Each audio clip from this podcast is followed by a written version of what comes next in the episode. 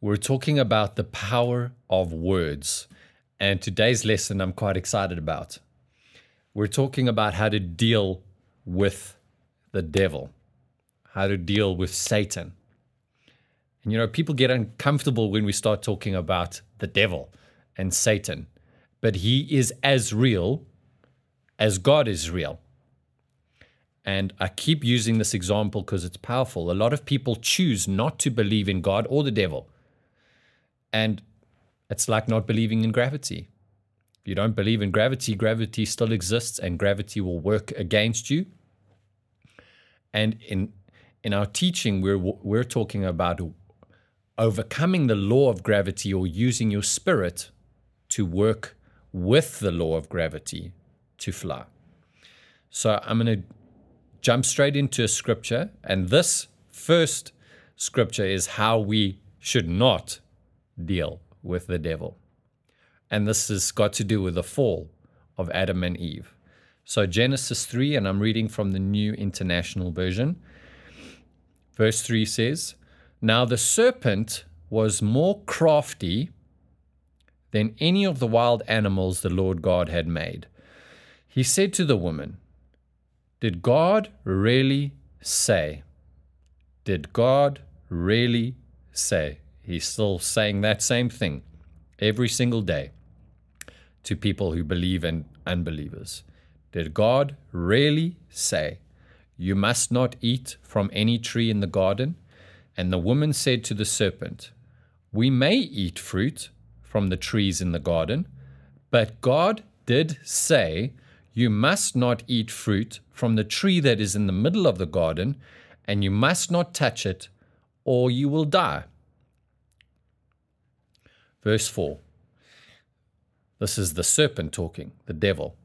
You will not certainly die.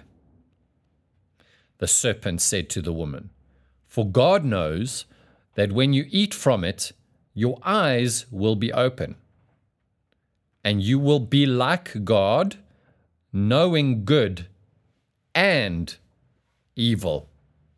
Why would you want to know evil? I'll leave that question with you.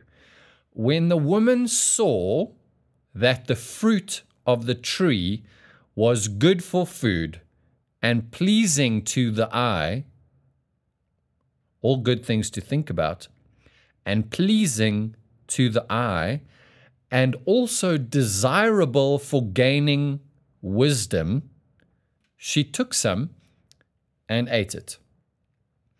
She also gave some to her husband who was with her, and he ate it. Then the eyes of both of them were opened, and now they knew good and evil. And they realized they were naked, so they sewed fig leaves together and made covering for themselves. So, what should Adam and Eve have done in this situation? They should have said, God said, We're not allowed to eat of this tree. Be gone with you. God said, We're not allowed, be gone with you. And they should have kicked him out of the garden. So now we're going to see how we should deal with the devil. Matthew 4, and this is also the New International Version.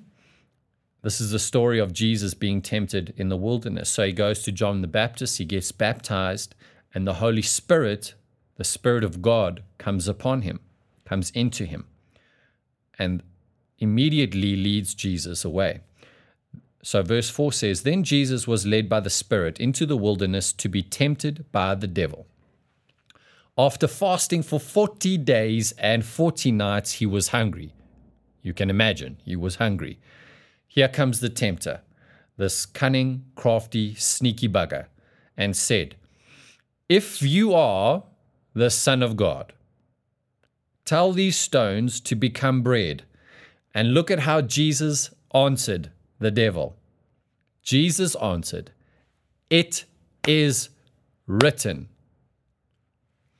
Man shall not live on bread alone, but on every word that comes from the mouth of God. Man shall not live by bread alone, but by every word that comes from the mouth of God.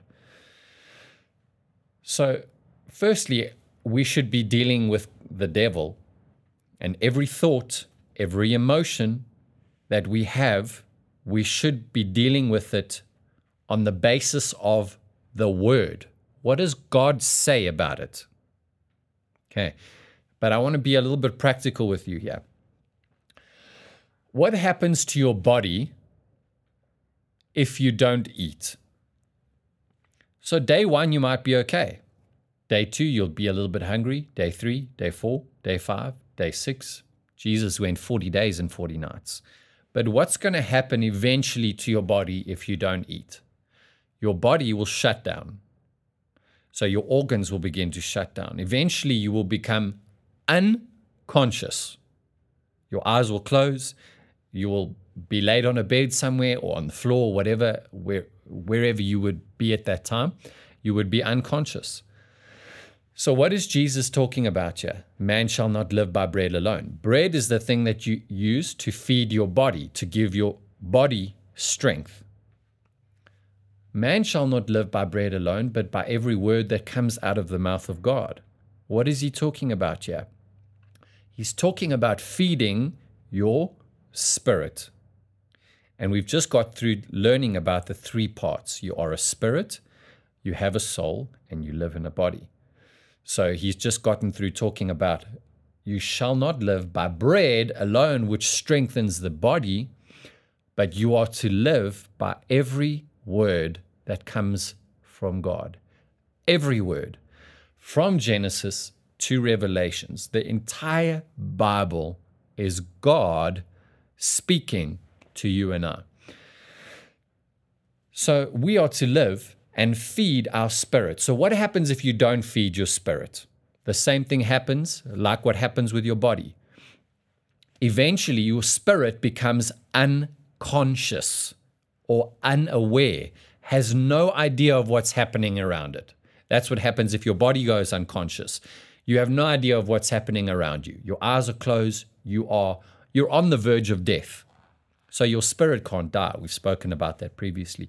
Your spirit is eternal. But what happens if you don't feed your spirit the word of God? Remember, the sower sows the word. Your spirit becomes unconscious. Well, first it'll lose strength, lose strength, lose strength, lose strength, lose strength, and then eventually become unconscious. So if you're not feeding your spirit, what are you feeding? And this is where most people live most people are feeding their soul.